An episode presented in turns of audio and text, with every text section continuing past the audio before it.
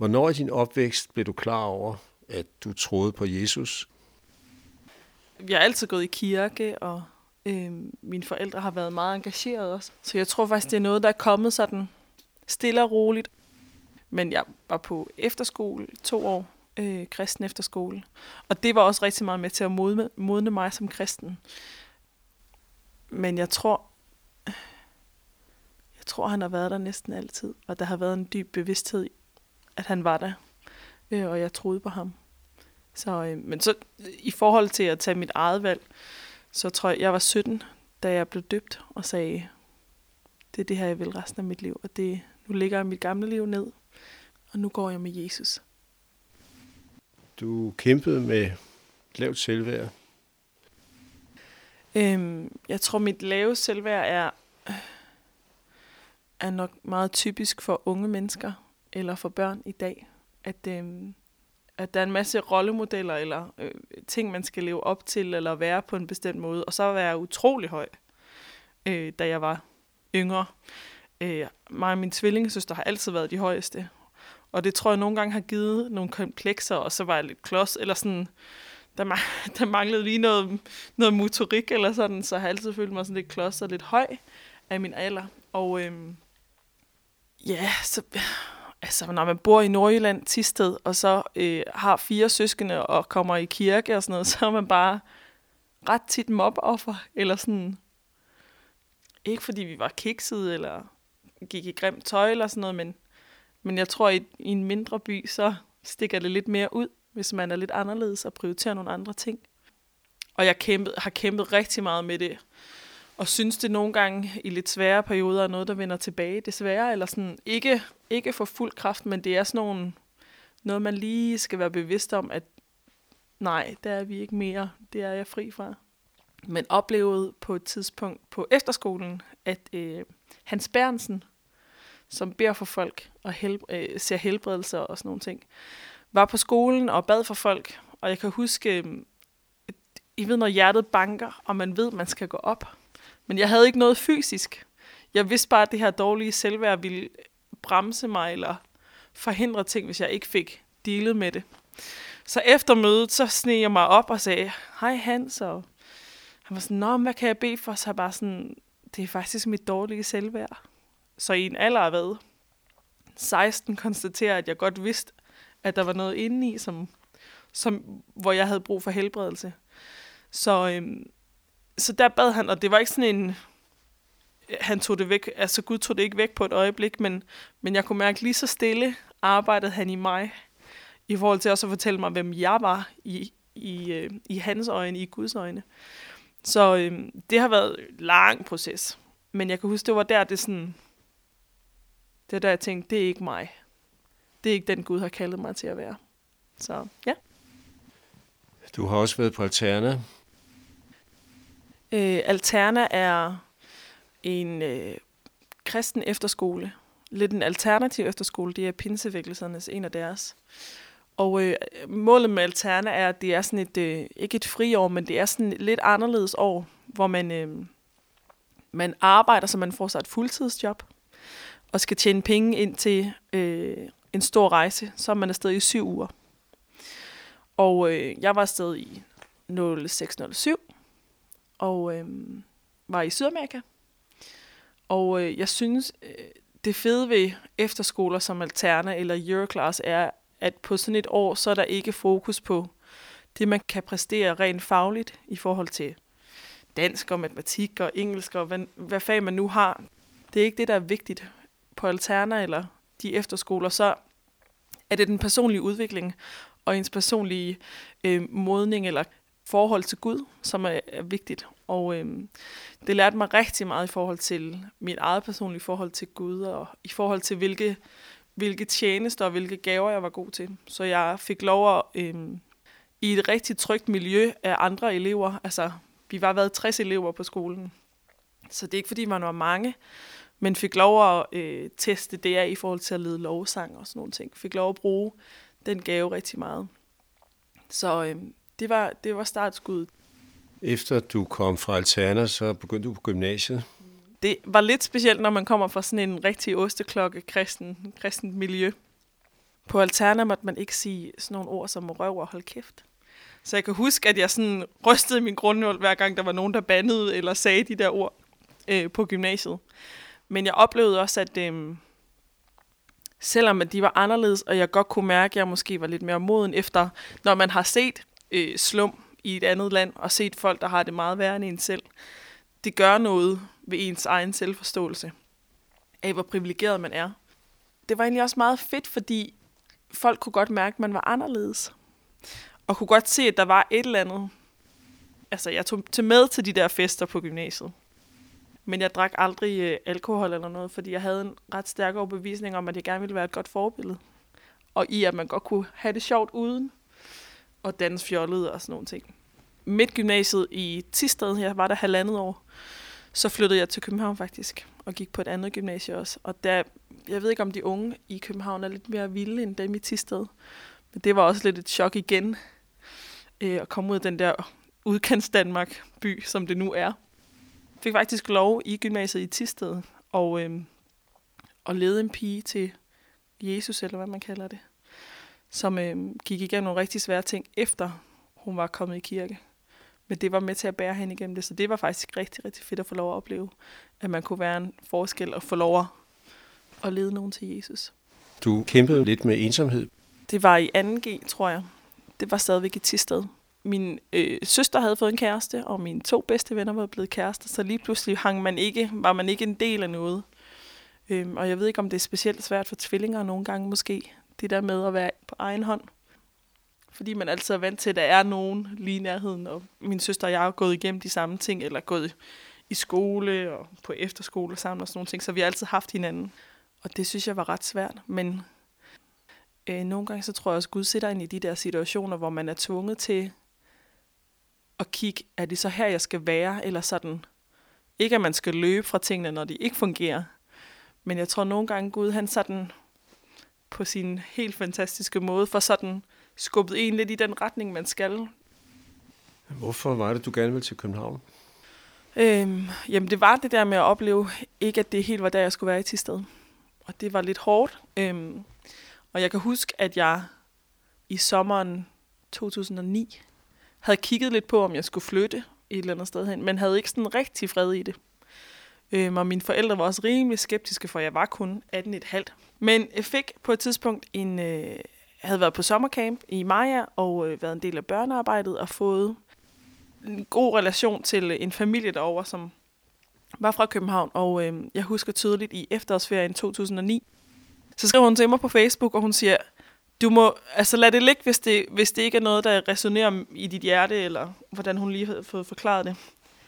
Men hun sagde, jeg kan simpelthen ikke slippe, tanken om dig, og om at du skulle være her i København. Jeg har gået og rumsteret med det her i så lang tid, nu bliver jeg bare nødt til at prøve det af.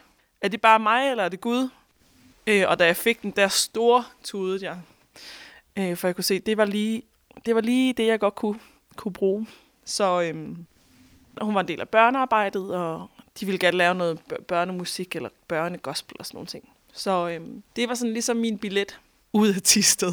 Det hedder det ikke, men videre. Øhm, og det vilde var, at jeg oplevede, at mine forældre, som for et halvt år for inden havde været sådan, nej, det skal du ikke, og sådan noget.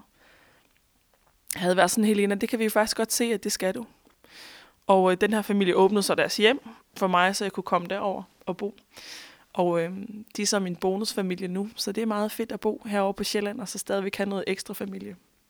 Det var ret skældsættende, det der med at opleve lige pludselig, at tingene, det der sådan rumsterede inde i en, som man ikke helt kunne få til at passe, lige pludselig så lagde Gud nogle brikker, og så kunne man, så faldt det bare på plads. Så det var, det var fedt at holde op, hvor jeg elskede at være ung i København og have en cykel, og kunne komme rundt og lave alle mulige sjove ting. Også kirkemæssigt, og få lov at, at komme ud og lave noget andet. Og jeg tror nogle gange, når man vokser op i en, i en kirke, i en menighed, så kan man godt blive lidt i den samme rolle, eller sådan. Så jeg oplevede at blive set lidt anderledes, og måske lidt mere modent. Øhm, at de ting, jeg oplevede, eller havde følt, at der var, blevet, der var sket inde i mig men på Alterna, at det var nogle ting, der sådan blev fremelsket derover. Så det var meget fedt. Så bliver du fuldtid som salgsassistent. Det var så efter altså, øh, gymnasiet, som jeg færdiggjorde på, øh, i København der var noget i forhold til min chef og sådan nogle ting, der ikke var sådan helt vildt fantastiske. Øhm, Så det var ikke verdens bedste arbejdsplads. Men i det, i de der kampe, hvor man sådan synes, det er lidt svært, og man er lidt ung og ikke har så meget erfaring, så det der med, at man har kirken og Jesus at holde fast i. Og jeg tror, øh, al min tid i København, specielt i gymnasiet også, jeg tror faktisk ikke, jeg var den fedeste kollega eller medstuderende, studerende, fordi jeg øh, lige så snart klokken ringede, eller lige så snart jeg havde fri, så var jeg på vej over til de venner, jeg havde i kirken. Fordi det var der, jeg oplevede at blive udfordret på den gode måde. Jeg vidste, de venner, jeg havde der, det var nogle, nogle venner, jeg ville have for livet, og det er nogen, som jeg stadig er, stadig er mine bedste venner. Så øh, nej, jeg tror altid, jeg har vidst, hvor jeg gerne ville forankres hen, eller hvilke mennesker jeg gerne ville blive påvirket af. Så jeg har ikke den, der har hængt mest ud med mine kolleger, fordi jeg vidste godt, at de ikke nødvendigvis øhm, havde de samme værdier, som jeg gerne ville implementere i mit eget liv. Blev givet over medarbejder på Alterna? Ja, det er lidt sjovt. Øhm, efter det fuldtidsår som fuldtidsmedarbejder, øh, øhm, så øh, bad jeg faktisk en bøn om, at jeg gerne ville. Jeg var sådan, gud, jeg vil gerne på eventyr. Og, øhm, og det var så Alterna. Fik sådan rimelig rimelig sent ansøgt om at blive lærer, men blev godkendt og sådan noget. Det var ret vild, Ret vild proces i sig selv. Men, men på Alterna mødte jeg faktisk Joel under en måned efter vi var startet. Og jeg havde øh, i coveret på min telefon skrevet, at det her år, Jesus, det er til dig. Og jeg skal ikke møde nogen, og jeg vil ikke forelske mig i nogen, og di, di, di, di, di. Og så kan jeg huske, at Joel kom på besøg, øh, og han var kontaktperson for Alterna. Og jeg skulle til Thailand, øh, Kambodja og Australien, så Joel var vores kontakter, vi var tre andre øh, teamledere. Eller, øhm, så vi skulle hoste Joel, og alle mine kolleger var sådan, nej, hvad med Joel? Og jeg var bare sådan, to ting, han er skaldet, og han er fra Australien. Not gonna happen. Ja, totalt, øh, hvad har jeg været, 20 eller sådan noget, 21 og været sådan, det sker ikke. Men vi klikkede mega godt på Alterne. Øh, han var der en uge, og vi havde det bare mega sjovt, men der var ikke nogen af os, der tænkte, var på udkig efter nogen. Men jeg synes, altså Alterna var rigtig fedt, men det er også et meget intenst år som lærer. Maja er ikke så stor, så man kommer ikke rigtig ud. Så jeg har set, øh, jeg har set otte sæsoner af Grey's Anatomy på det år. Noget af det, jeg husker allerbedst ud over hele det her Joel, det var, hvor fedt det var for lov at se de der elever, som starter et sted. Og når man så slutter skoleåret, så er de et helt andet sted. På den positive måde. Og den der udvikling i unge mennesker, det synes jeg var, det var noget af det fedeste. Og jeg havde, øh, en af eleverne var en, øh, en dreng fra Tisted, hvor jeg voksede op. Jeg har faktisk passet ham og hans to brødre, da de var helt små. Jeg har været ved 15 eller 14 eller 15, da jeg passede dem. Og det var simpelthen bare så fedt at få lov at opleve, hvordan han lige pludselig var vokset, men igennem hele året voksede også. Det var bare meget fedt og meget en ære at få lov at være med og hæppe på på den næste generation. Dem, som skal tage over en gang. Du får en længsel efter mere fra Gud. Det får dig til at bede en speciel bøn. Jeg havde bedt en bøn i forhold til, at jeg godt ville på eventyr og komme på alterne. Og så tænkte jeg, fedt Gud. Der er i hvert fald eventyr, vi skal ud og rejse, og det jeg nok ikke helt vidste, og når man kigger i bagspejlet, så har det været det der møde med Joel, som, ja, vi endte selvfølgelig med at blive gift og sådan nogle ting. Men vores kald sammen, og det vi skal for Guds rige, er egentlig også ret vildt at få lov at opleve, hvordan Gud egentlig har nogen, som ikke bare klikker sammen som en partner, men også som en tjeneste kammerat. Og oplevede, at det der eventyr, jeg havde bedt om, det var ikke kun Alterna. Det kom med. Altså Alterna var det, der faciliterede, at jeg mødte Joel. Men alt det, der kom efter, jeg havde mødt Joel, og vores rejse sammen, er egentlig faktisk det, der har været det eventyr, jeg har bedt om. Så dropper du ud af CBS. Efter Alterne tog jeg tilbage til København og øh, havde ansøgt forskellige steder, var kommet ind på CBS og læste sådan en øh, bachelor i engelsk og organisationskommunikation. Og øhm, på det tidspunkt havde Joel og jeg været kærester halvt år eller sådan noget. Og jeg havde været i Australien en gang, efter Alterne var sluttet en gang i juli, og Joel kom og besøgte i september. Og jeg tror, man kommer til et tidspunkt i sit parforhold, i den der kæresteperiode, hvor man bliver nødt til øh, at kigge hinanden dybt i øjnene og sige, Nå, er der mere i det her, eller skal vi slutte? Og i og med, at vi nåede at være langdistancekærester i 11 måneder, øh, kan jeg huske, Joel sagde til mig på et tidspunkt, Helena, vi bliver nødt til at finde ud af, Altså, enten flytter jeg, eller så flytter du. Og på det tidspunkt var Joel allerede dybt øh, engageret i kirken i Australien. Og jeg havde, øh, havde startet på CBS, og havde to muligheder. Enten droppede jeg ud og flyttede til Australien. Det starten af 2014. Eller så øh, færdiggjorde jeg min bachelor, og så flyttede jeg. Jeg vidste godt inderst ind, og det må have været Gud, der har guidet mig, at jeg kunne ikke spørge Joel om at komme til Danmark. Ikke der, hvor han var i sin tjeneste. Oplevede rigtig meget, at Gud sagde, at den næste tid, det er sådan en træningslejr til det, vi skulle, uden at vide, hvad det var. Men jeg vidste bare, at der, hvor vi skulle være i Australien, eller der, hvor Joel var, det var en træningslejr. Og når jeg flyttede derned, var det også en træningslejr for mig. Så øhm, efter et semester og et par beståede eksamener, så flyttede jeg ud af CBS. Du flytter til Australien. Alterna var i Australien i, det må have været marts, februar-marts 2013. Og et par dage før vi lander i Brisbane, hvor Joel boede, der fik hans mor konstateret hudkræft. Og det var ret svært for dem, så jeg kan huske første gang Joel og jeg hang ud sammen. Man må, altså, vi datede jo på den der missionstur. det, man skal ikke date, med mindre man ved, at Gud han er i det. Men øhm, jeg kan huske, den første gang, vi hang ud sammen, var Joel meget øhm, fraværende på grund af det. Og det fortalte han mig så senere, men først troede jeg, at han slet ikke var interesseret. Og sådan noget. Det var totalt kikset. Og i løbet af det år, så jeg tror, hun fik det fjernet, og der var, det var sådan rimelig gode odds, men hvad vi fandt ud af senere var, det var det, der hedder melanoma-kræft, som er sådan en øh, ret aggressiv form for kræft, så når du først har fået den, slipper du aldrig af med den. Så den vandrer rundt i kroppen. Og december 2013 øh, blev min svigermor indlagt, hasteindlagt, fordi hun var begyndt at få hovedpiner og kaste op og sådan noget, og havde fået en ret stor tumor på hjernen, som hun blev opereret for, og det var rimelig succesfuldt. Men øh, der vidste de godt, der var ikke ret meget, man kunne gøre. Så jeg lander i februar 2014, og øh, blev faktisk hentet af Joel min svigermor, og hun græd, da hun tog mig i lufthavnen. Og det var faktisk hende, der havde øh, brugt sine øh, frequent flyer points til at betale min øh, flybillet til Australien.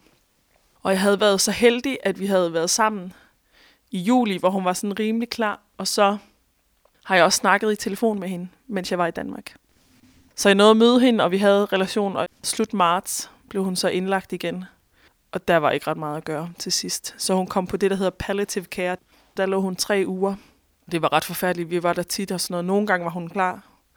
Øh, hun var på sådan nogle steroider, så, så hun var klar i en periode, og så går det ellers rimelig hurtigt ned ad bakke.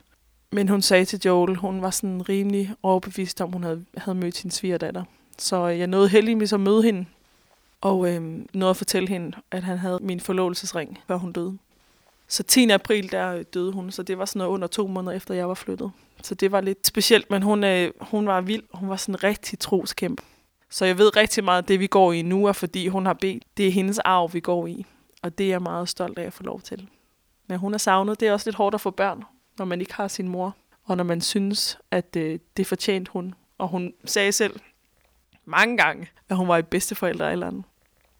Var hun stadigvæk levende, og havde hun kæmpet med kraft flere år, så ved jeg faktisk ikke, om vi var endt i Danmark. Så Gud har en eller anden vild måde med at planlægge tingene. Og selvom det er tragisk, så ved jeg, at hun følger med i himlen og ved, hvad vi laver. Hvordan bliver du overbevist om, at det skal være Joel?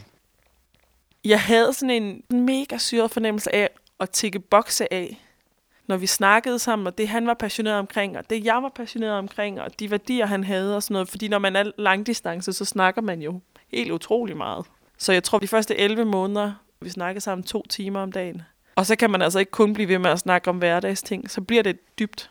Så alle de der i forhold til, hvordan vi gerne vil opdrage vores børn, og hvordan vi gerne vil leve vores liv, og de der værdier havde vi faktisk egentlig allerede snakket om, før vi blev gift, hvilket har været meget fedt. Jeg kan huske, at jeg havde lavet en liste som mange piger nok gør lidt overfladisk måske. Han skal have brunt hår, og han skal være trommeslager, og han skal være højere end mig, og kan klappe og synge, øh, synge rent og sådan noget. Jeg har simpelthen stået for, ved siden af alt for mange, og lovsunget øh, til nogen, der synger rigtig højt, men simpelthen ikke kan ramme tonen, og jeg, jeg kan ikke koncentrere mig, så det var vigtigt. Jeg skrev min dagbog en gang, åh oh, gud, jeg skal have en, der kan bede mig om at tige stille. Og jeg havde faktisk brugt ordene, og de er ikke så pæne. Jeg havde bare brugt ordene hold kæft. Men mest i forhold til, at jeg har brug for en, der kunne du ved, tale en til rette, når man er en lidt øh, emotionel pige, og følelserne er alle steder og sådan noget. Og Joel, en af de første ting, han lærte på dansk, var faktisk hold kæft. hvilket var lidt sjovt, når man sådan tænker tilbage på, at det var det, jeg rent konkret havde bedt om. Det eneste, jeg synes var irriterende ved Joel, var, at han ikke var altid så god til det der med tid. At han var sådan lidt sløset med tid, og det er jeg ikke. Men det der med ikke at have en masse ting, hvor jeg sådan tænkte, det kan jeg ikke leve med. Oplevede bare, at tingene bare passede sammen. Jeg tror, når man har været der, så tror jeg, man godt ved, hvad det er for en følelse, jeg snakker om. Det dramatiske forløb med at sælge alt og starte en tilværelse i Danmark. Jeg boede så i Australien i tre år, nåede det faktisk. Vi blev gift i Danmark. Det var sådan en, det skal vi. Det var så december 14. Vi blev gift. Ja, Mathias, vores ældste søn, er så født et år og en dag efter vi blev gift. Så tjekkede vi, og jeg kan huske, alle, for hvert år lige omkring jul, var, så tænkte jeg, altså det første år i Australien var vildt. I, altså, det var bare crazy at, at komme til et nyt sted og øh, lære kulturen, og ens svigermor dør, og man bliver forlovet, og ens kommende mand leder et teenagearbejde. Flere hundrede teenager, jeg tror, der var 400 teenager, og vi havde 35 frivillige, unge frivillige, og så sådan noget. Det var bare, altså, crazy, crazy. Helt anderledes end Danmark. Og hvert år så tænkte jeg, ej, så kan, nu kan det da ikke blive vildere. Og så året efter fik vi så Mathias. Og det, det år, vi fik Mathias, så tænkte jeg, nå gud, nu må det da blive sådan lidt normalt, ikke? Nu havde vi sådan overlevet de første par år, og sådan, du ved, kommet i nogle gode rutiner, og jeg følte mig hjemme i Australien, og i marts 2016 var jeg i Danmark med Mathias, han var tre måneder gammel for at vise ham frem. Vi kommer til sommeren 2016, og vores seniorpræst tager Joel til side og siger, jeg bliver simpelthen nødt til at sige det her. Helion har bare punket mig så mange gange de sidste tre måneder, at jeg bliver simpelthen nødt til at frigive jer. Europa har brug for jer, og I har en tidsramme nu, måske de næste fem år, hvor I er relevant for teenagerne, i form af den erfaring, vi havde, og det arbejde, vi lavede dernede. Så en gang i efteråret blev det sådan offentliggjort, at vi skulle til Danmark. Og selvom jeg er fra Danmark, så, øh, så var jeg sådan, jeg gider simpelthen ikke til Danmark. Jeg kender typerne, havde været meget stedig selv, og Gud har virkelig arbejdet i mig dernede. Det har været ret hårdt, men du ved, taget nogle af de der sådan fordomme og dansk kultur. Vi hopper ikke i lovsang, vi bliver ikke begejstrede. Hvis vi bliver, så klapper vi, og det er max. Fandt mig selv i det der med at godt kunne hengive mig og, og, og give Gud æren ved at og ikke kun klappe, men også at hoppe og bruge min energi til at udtrykke og give ham pris. Så jeg vidste godt, hvad, jeg vidste godt, hvad der ventede. Så det var ret syret, det der med at have en ret fed lejlighed i Brisbane. Og øh, et teenagearbejde, som var ret velfungerende. Og fun- altså, vi havde fået samlet de der teenager, og dem, som laver teenagearbejde, og som har unge ledere under sig, ved godt, at det er hårdt arbejde at have sådan nogle øh, start 20'erne, som også er i gang med at finde sig selv. Men det der med at skulle, skulle lægge de der ting ned, vi havde også en mega fed bil. Vi havde fået sådan en, en Volkswagen Jetta, totalt øh, fed ny og automatgear og sådan noget, kørt bare mega godt. Og havde det egentlig helt vildt godt i, i Australien, og så skulle ligge alt det ned og sælge. Jeg havde fået en ny vaskemaskine og en øh, støvsuger. Helt ny støvsuger og sådan noget. Jeg ved godt, det lyder rigtig gammelt at blive begejstret over det, men de der luksusting. Men vi vidste bare, at det var det, vi skulle, og Joel har fået flere ord tidligere, at han skulle til Danmark eller til Europa, det trak. Og jeg fik også et ord, hvor det der med, at Gud har trukket mig ud af Danmark for at investere mig i Danmark igen, men han havde lige brug for at ændre noget i mig, og skærpe mig, for at jeg var klar til at komme tilbage. Så det var ret vildt at forlade Brisbane med fem kufferter, og flytte til en ret uvis fremtid i forhold til, jeg havde et deltidsjob med øh, det firma, jeg arbejdede for i Australien, kunne så flytte til det engelske, men det var deltid. Og Joel i, i kraft af det visum, han havde fået, kunne arbejde rimelig begrænset. Han kunne ikke bare gå ud og tage et job. Han havde en ret fast beskrivelse, fordi han har et religiøst forkyndervisum, som gør, at man ikke må lave hvad som helst. De første 11 måneder i Danmark boede vi på 18 kvadratmeter sammen med Mathias. Og Joel rejste heldigvis rigtig meget, ellers havde vi nok ikke været sammen i dag. Men det har været hele tiden det der med at lægge tingene over til Gud, og stole på, at han havde styr på det. Vi er blevet velsignet med en bil. Altså, den har kørt halvandet år, tror jeg, og så kunne den ikke mere, men altså, det var en bil, og det fungerede, og altså, det får man ikke bare i Danmark. Der er nogen, der stakker bilerne og sagde, hvad skud, det er jeres. Øh, det er også hårdt, synes jeg. Det har været en rejse, det med at komme fra en meget velfungerende kirke, hvor man bliver madet eller fodret hver søndag med fantastiske prædikner, og hver eneste onsdag havde vi connect-grupper og fik noget åndeligt input, og fredag var der teenage, eller youth night, eller hvad vi kalder det. Øh, lige pludselig til at komme og skulle være selvforsynende åndeligt, hvis det giver mening. Hvis jeg skal bruge noget åndeligt input, så skal jeg hente det selv.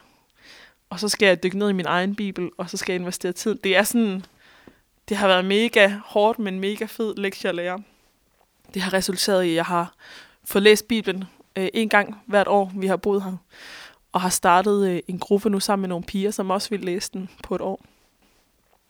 Fortalt til Bjørn Hansen i februar 2019.